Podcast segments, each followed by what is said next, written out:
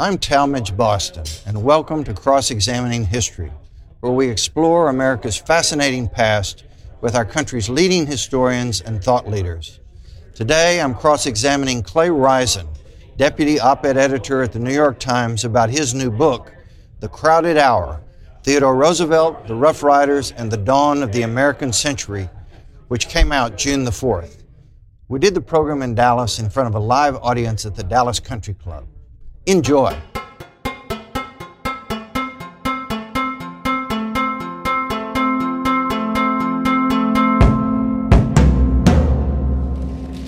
You're in for a treat. I did two programs yesterday with Clay, and uh, he is terrific, as you'll soon hear. He's the deputy op ed editor at the New York Times. He's also one of the country's leading authorities on single malt, scotch, bourbon, and whiskey, and has written books about them that you can find on Amazon. Uh, this is his third uh, book on American history. The, uh, the other two the, was one on the 1964 Civil Rights Act, and the other on America in the aftermath of the Martin Luther King assassination. But his new book, The Crowded Hour, uh, came out yesterday, so he started his national tour in Dallas. So please welcome Clay you.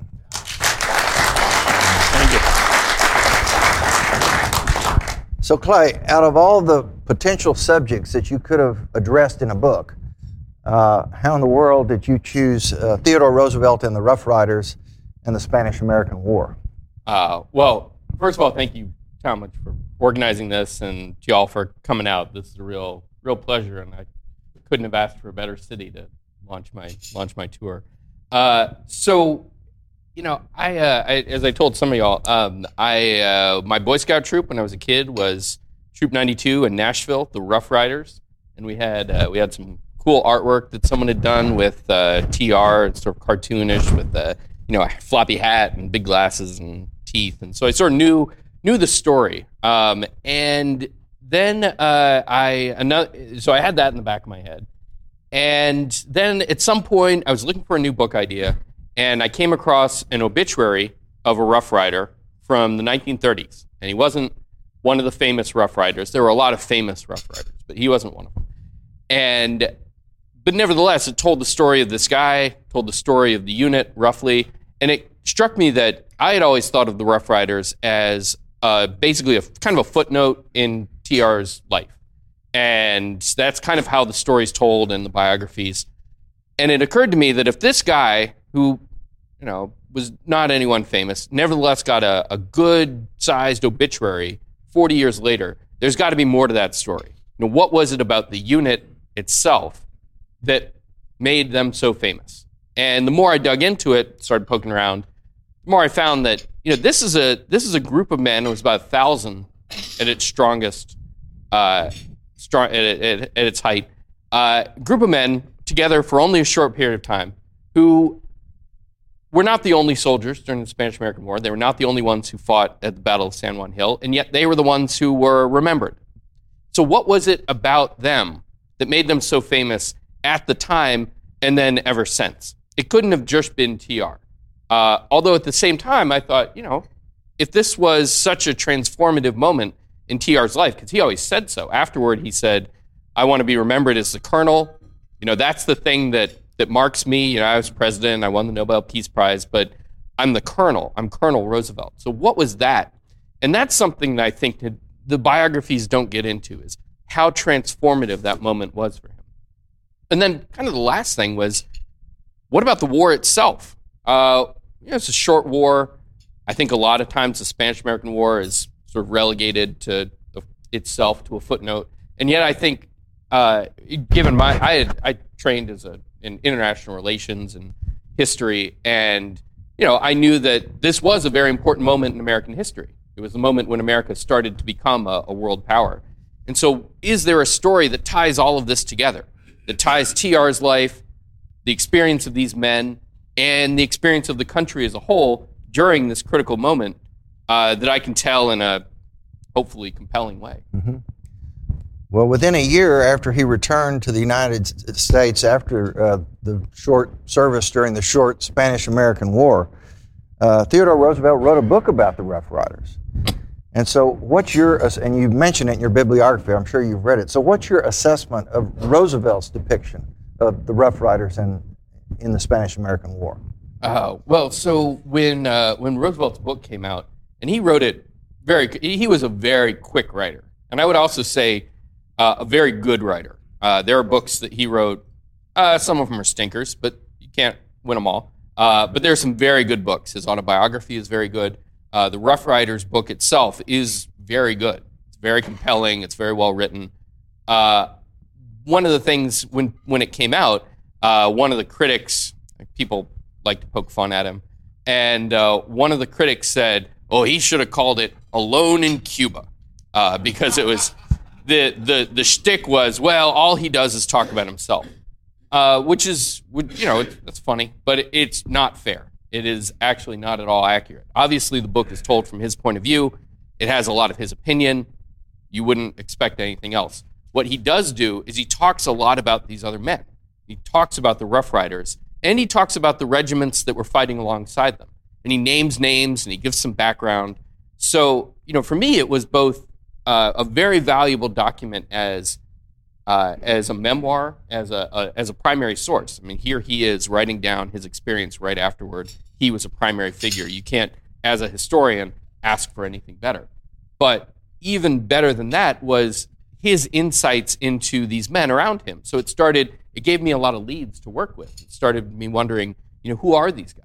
And one of them is was a, uh, uh, uh, railroad brakeman uh, who quit the railroad to come work for for TR. And TR loved this guy. His name is Benjamin Colbert because he was half Chickasaw and half um, half Choctaw.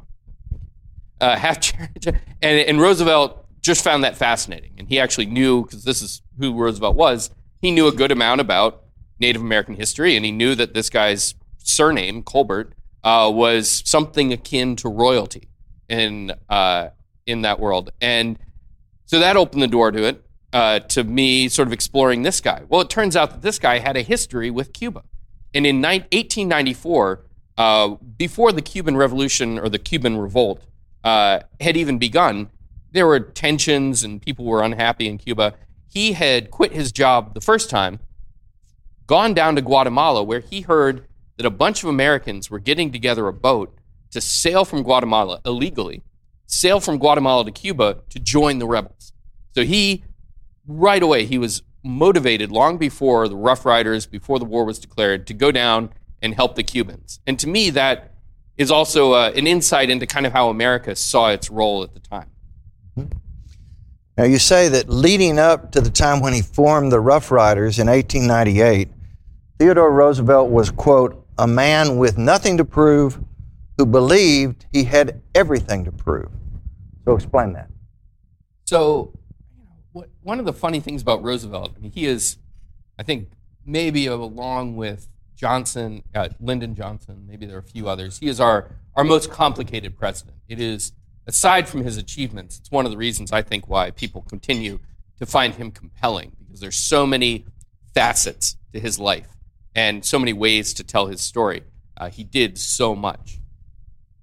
He grew up, uh, he was born into a patrician family in, in New York. The Roosevelts were a long time, very wealthy family in the city. And uh, he had a lot of talents. He had uh, a lot of you know innate talents. Um, but he was born, uh, he was asthmatic, he was uh, on the short side, he was uh, kind of a, you know, a weakling, and he would describe himself that way. And he grew up always with something of a chip on the shoulder.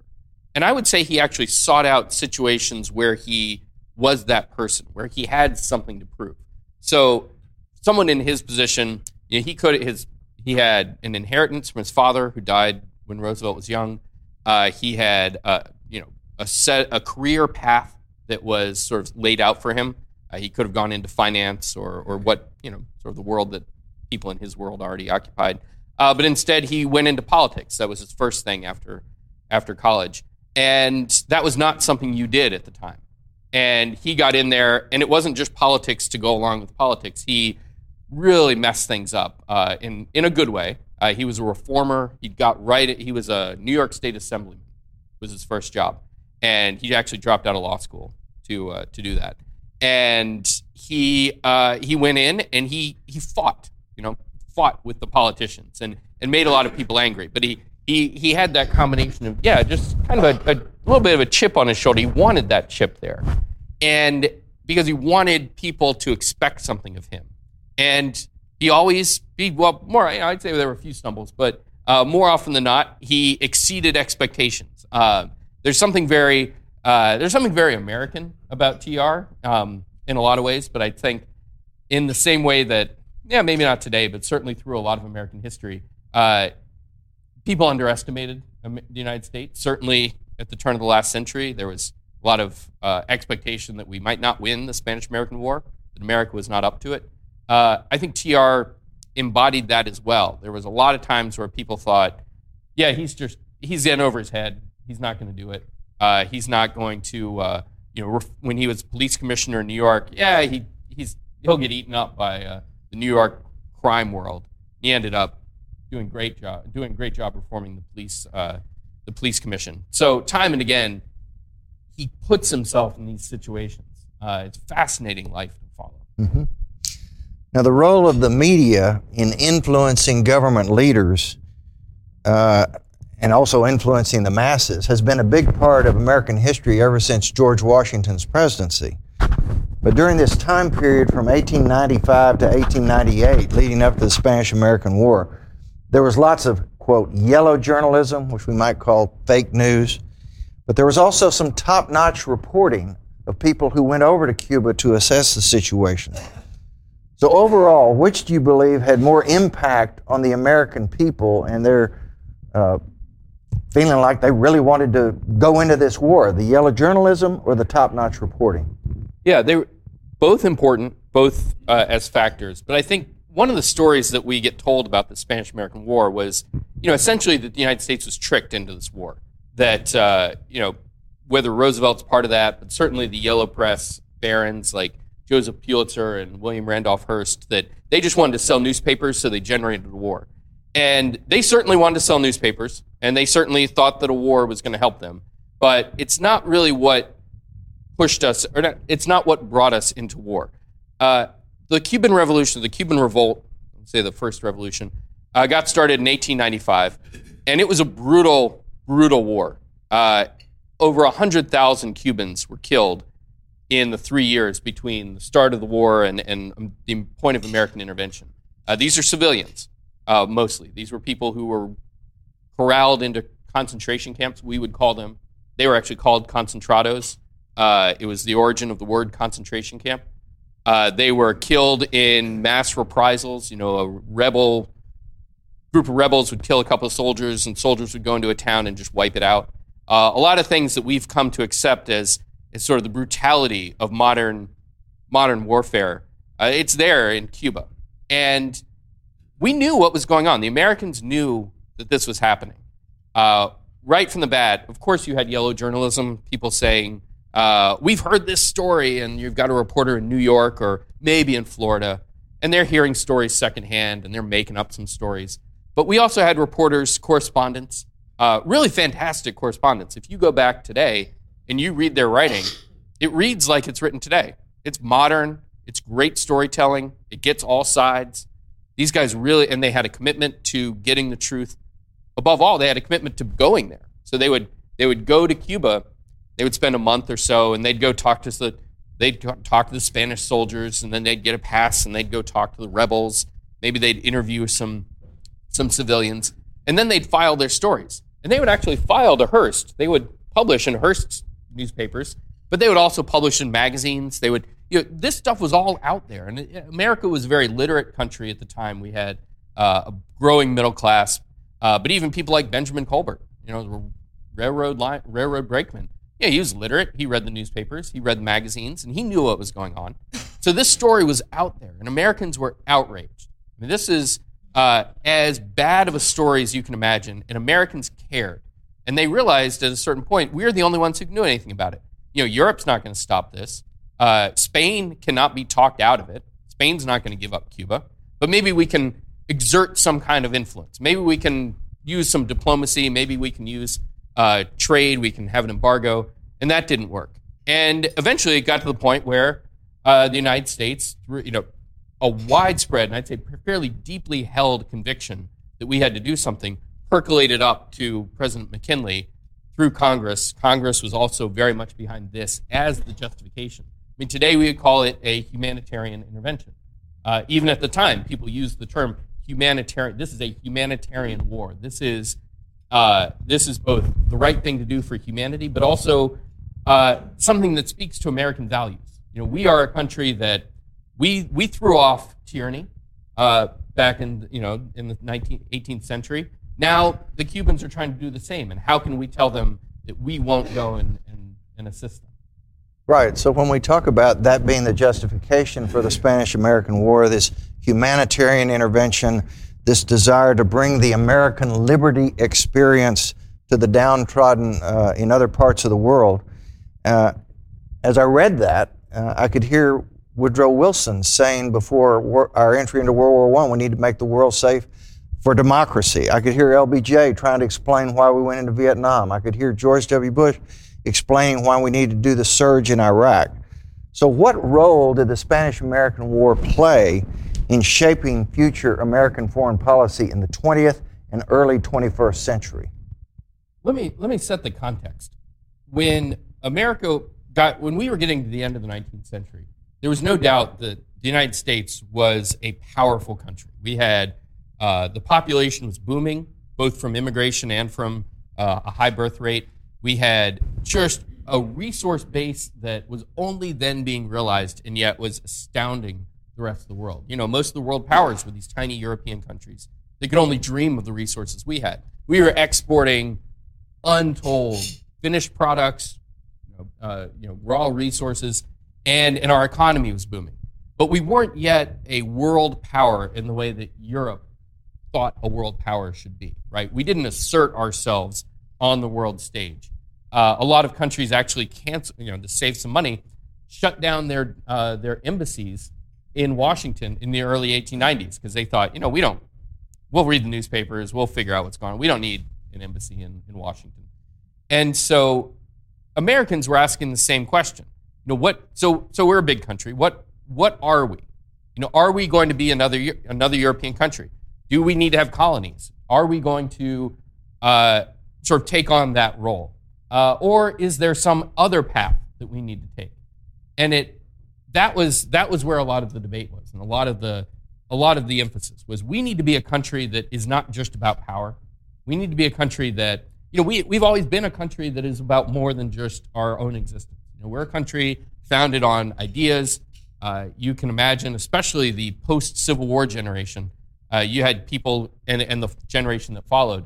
You know, they that was fresh for them. You know, we fought a war over these values, and millions of people were were displaced and killed, and tore the country apart, and then put it back together. So that's fresh on the mind.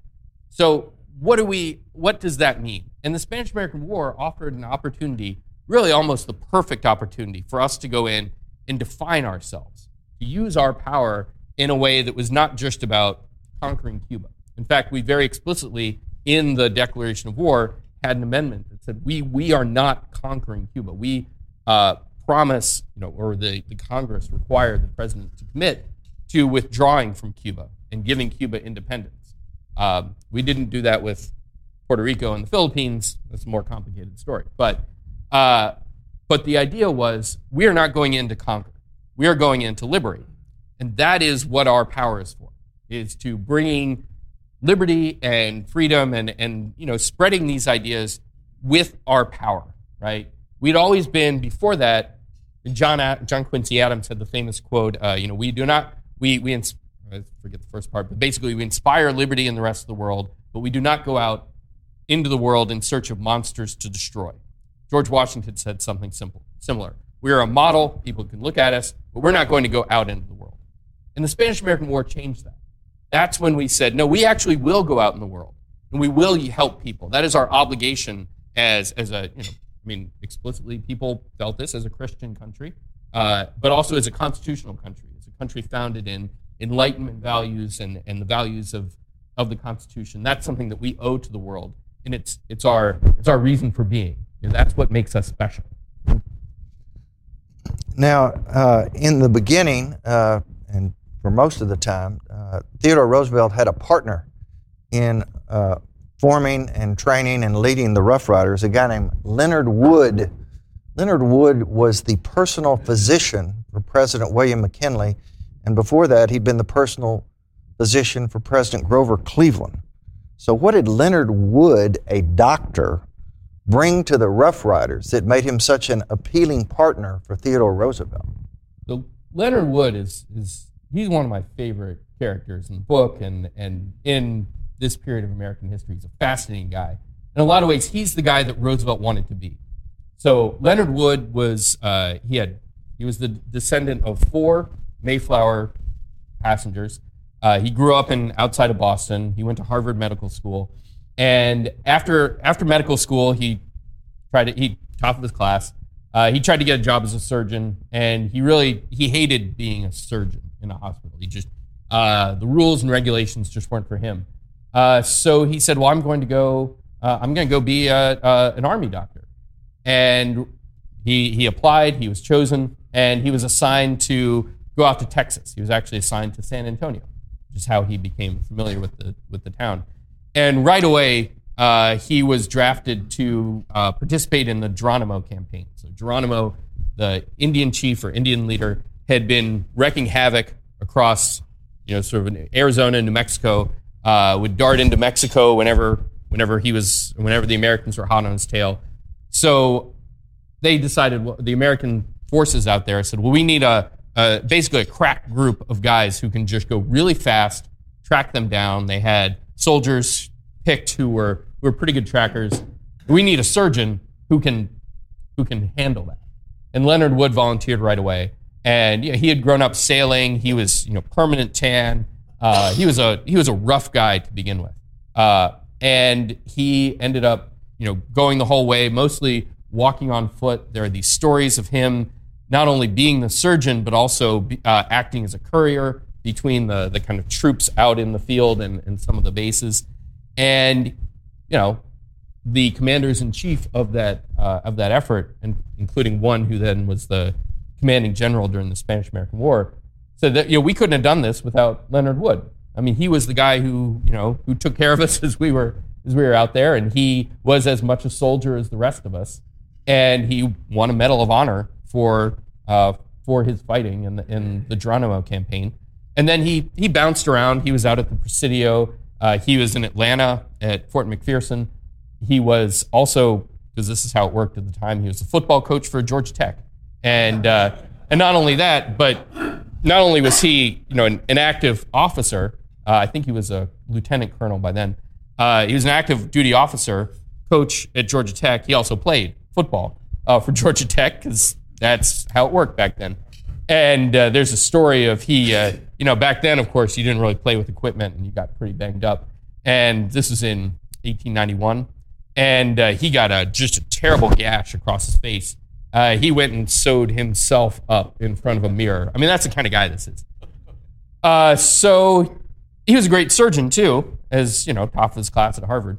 And so he ended up being recruited, being uh, assigned to be the White House doctor and that's where he met Roosevelt, because Roosevelt, uh, under McKinley, was the assistant secretary of the Navy. And they, they met out at a dinner party one night, and they became just overnight best friends because both of them were guys that all they wanted to do was push themselves to the limit.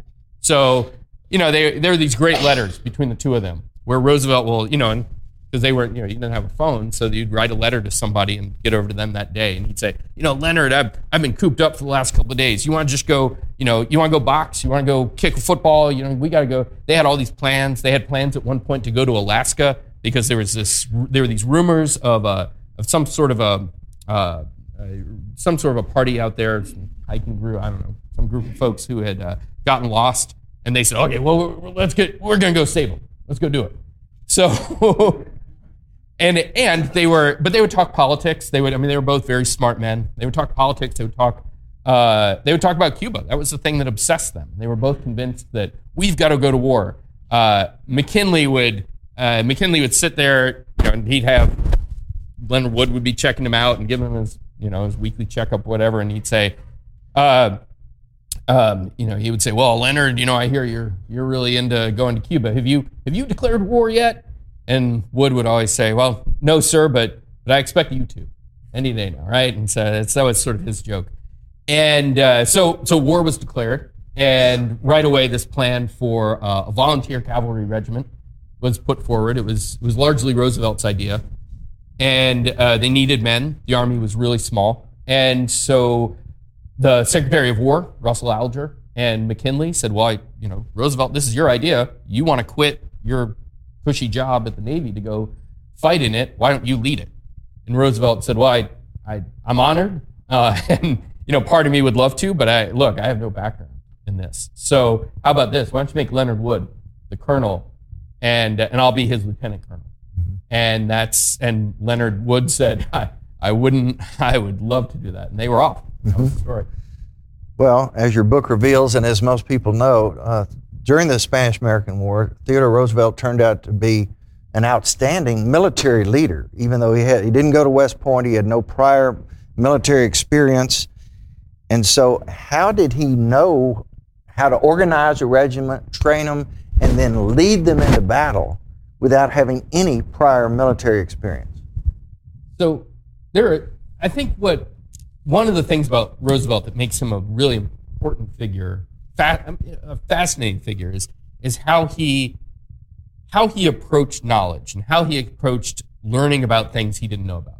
And he had this ability not only to absorb huge amounts of knowledge and to sort of get the heart of an experience, but he had an ability to figure out what the key elements of any challenge were and the key elements of whatever knowledge he needed to bring to that experience and understand that from there other things will follow. So Roosevelt, yeah, he had not only did he not have any military experience, he didn't really have any leadership experience. He had done a lot of stuff. He'd been a rancher, he'd been a New York State assemblyman, he'd worked for federal government, for the New York government, but really he'd never been a leader of men. And and yet we think of him as not only, you know, we we think of him as a great president because we think of him as this great leader. So, what was it about this experience that allowed him to adapt and, and to learn? And, and I think he approached military leadership with a few core principles. Uh, the first was uh, to do everything you ask your men to do, right? So, if you're going to say, hey guys, I want you to tent out in this dusty field for a month while we train, that's what he was going to do. I was mentioning when he was. Uh, they trained in San Antonio, and when he arrived in San Antonio, the owners of the Menger Hotel said, "Well, you can stay with us because you're Teddy Roosevelt. You're, you know, famous. You're, uh, you're the lieutenant colonel. You stay with us."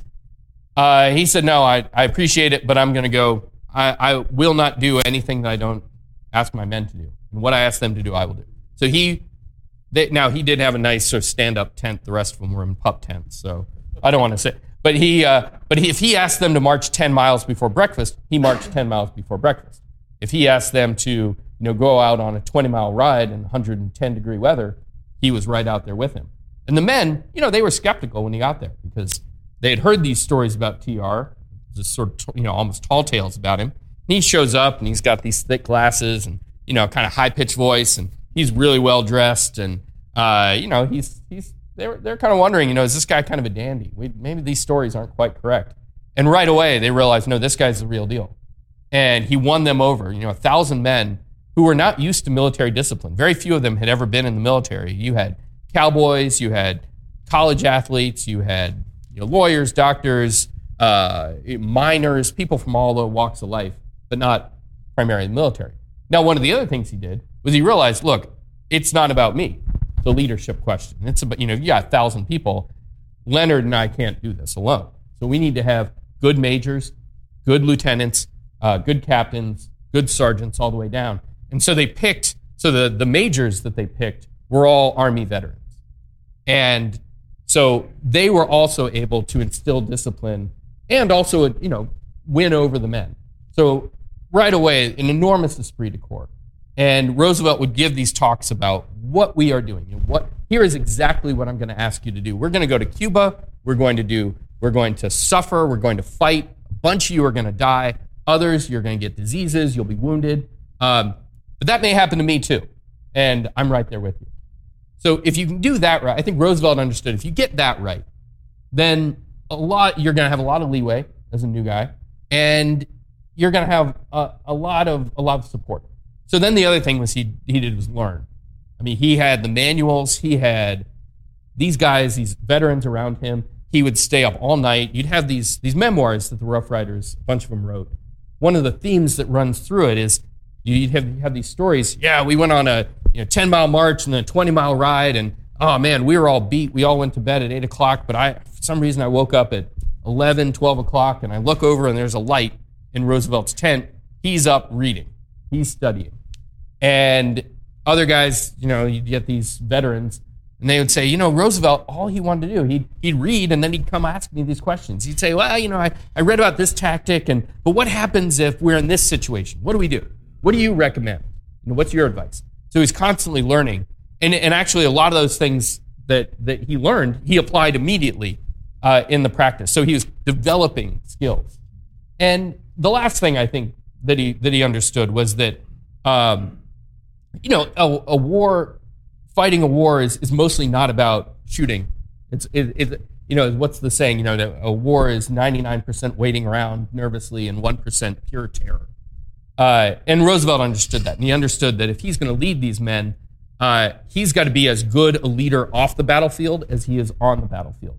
And that really came, became valuable because after the Battle of San Juan Hill, they laid siege to Santiago. And they laid siege for almost a month.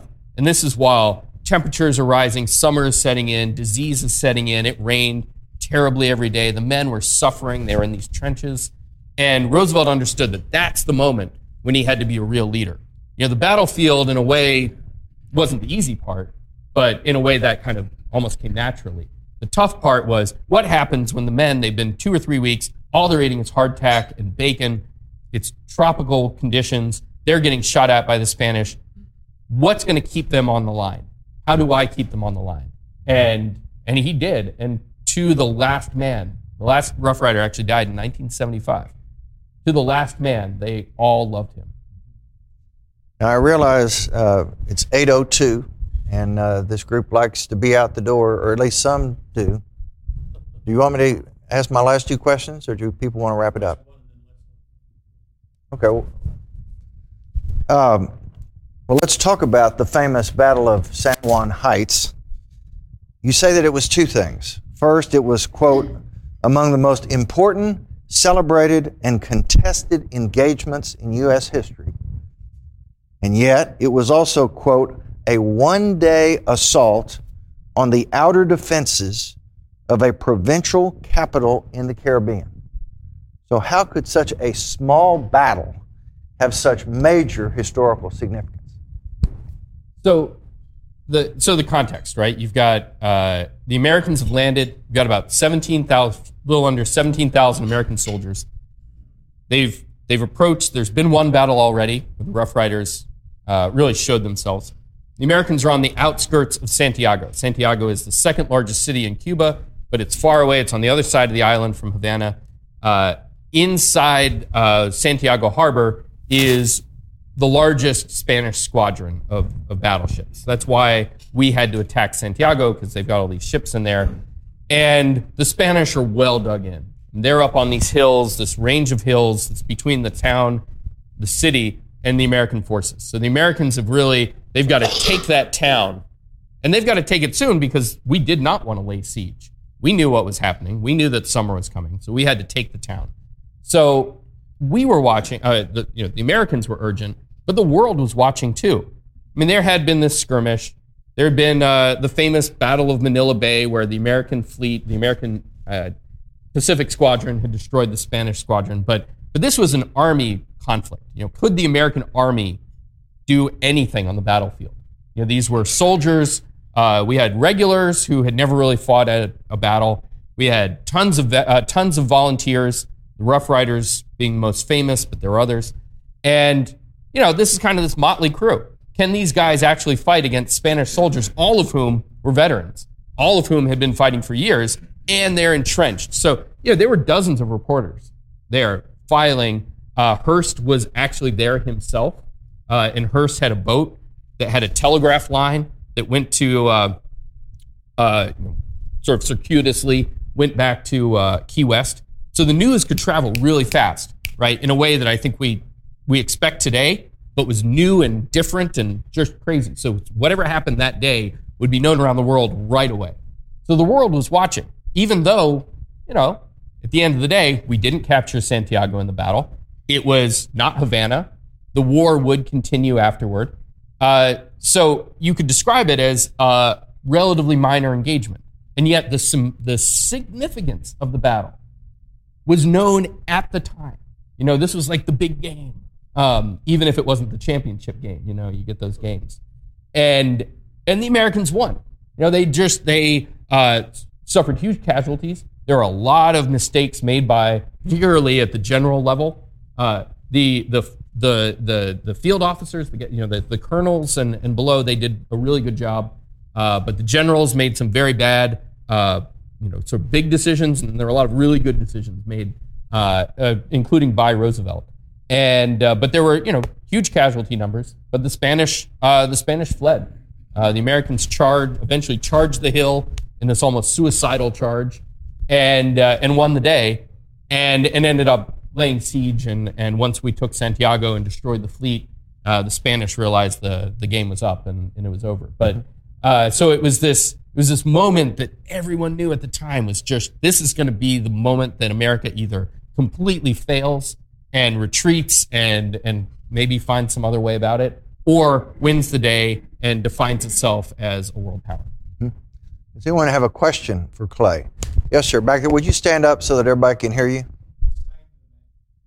uh, the question was, who sank the Maine? Go ahead. Probably coal dust. Um, yeah. So, so at the time there, so the Maine, so the sinking of the Maine uh, in February of 1898 in Havana Harbor was was a contributing factor to the war. It got people very angry.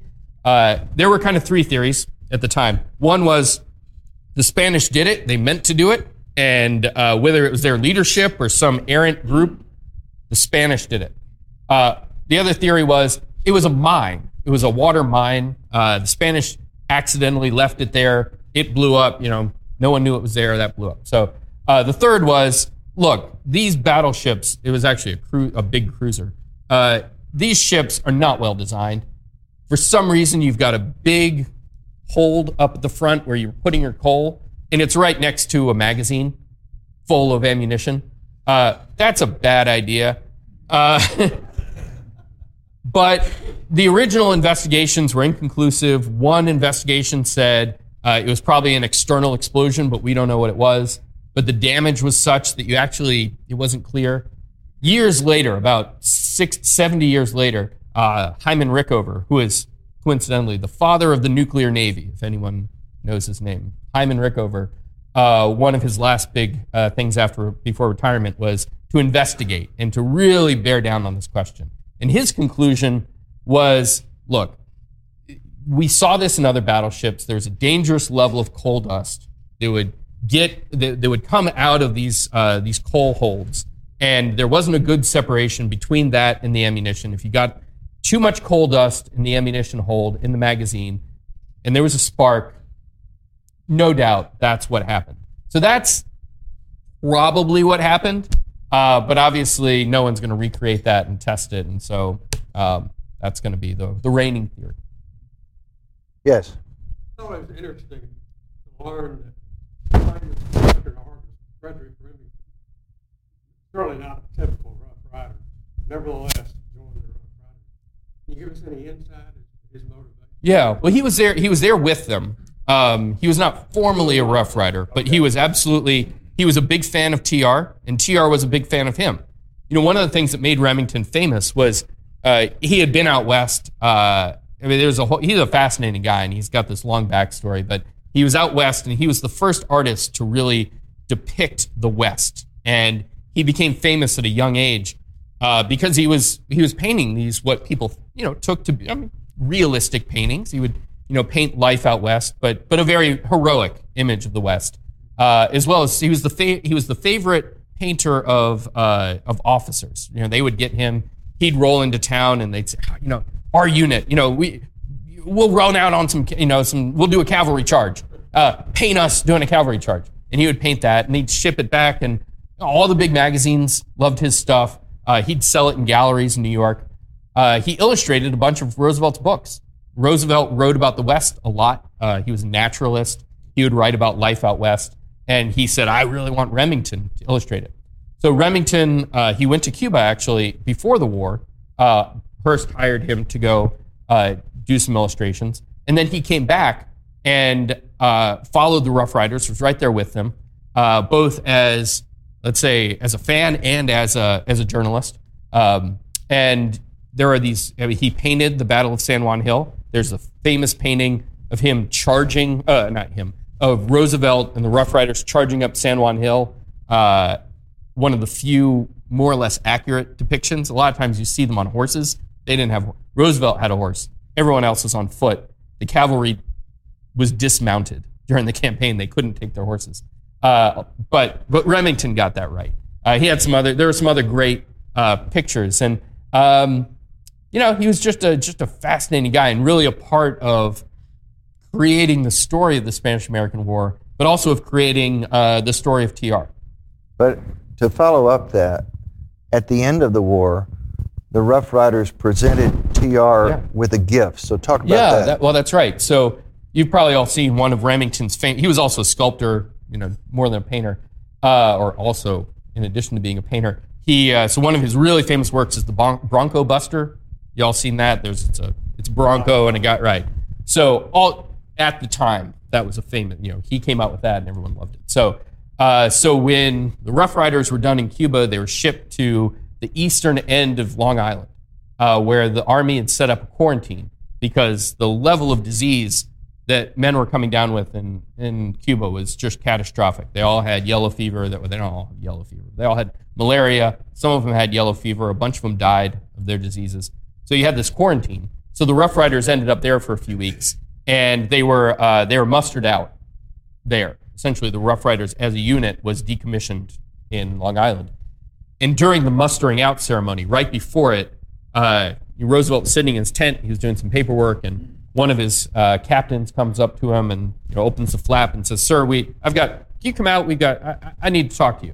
And he comes out, and all the Rough Riders are out in a hollow square around the tent, and men from other regiments as well. Basically, anyone who had fought around. So you've got uh, more than a thousand men standing around. And in the middle, there's a table, and on the table is uh, is something, and under it's uh, under a blanket, under a, a camp blanket. And they walk up, and and he says, "Sir, you know, we just we just chipped in something for you," and they pulled it over, and it's a you know it's a big. Uh, it's it's it's the Bronco Buster. It's you know it's they had gone out. Someone I'm actually not sure where they got it because these guys are quarantined on the East Coast, but they're on the eastern end of Long Island, but they managed to get this. Maybe they talked to Remington himself, and uh, and they presented it to him right there. Uh, and he gave a speech, and then he shook hands with every man. And whether this is true or not, but this is what they all say: is that he had something personal to say to each man. He said, "Hey, you did a great job here." I mean, it was something very personal. He wasn't making it up. That was the kind of guy he was. Any other questions? All right, uh, we do. Many of you have already bought your books, but now that you've heard Clay and realize how fascinating this is, I hope you'll buy more. And we have the great people from Interrobang Books, Preston Royal. Uh, we want to support them. Uh, it's owned by Nancy Perot. It's a fantastic independent bookstore. So let's say thanks to Clay Risen. Thank you. As you can tell from listening to this interview, Clay Risen is a rising star among American historians. His new book makes the sound argument that the Spanish American War became the tipping point for American foreign policy in the 20th and early 21st centuries. You can find The Crowded Hour on Amazon and wherever good books are sold. Make sure you catch all of my cross examining history podcasts on Spotify, iTunes, SoundCloud, or wherever you find podcasts. Until next time, remember the words of my great friend Bobby Bragan you can't hit the ball with a bat on your shoulder. This is Talmage Boston of the law firm of Shackelford, Bowen, McKinley, and Norton.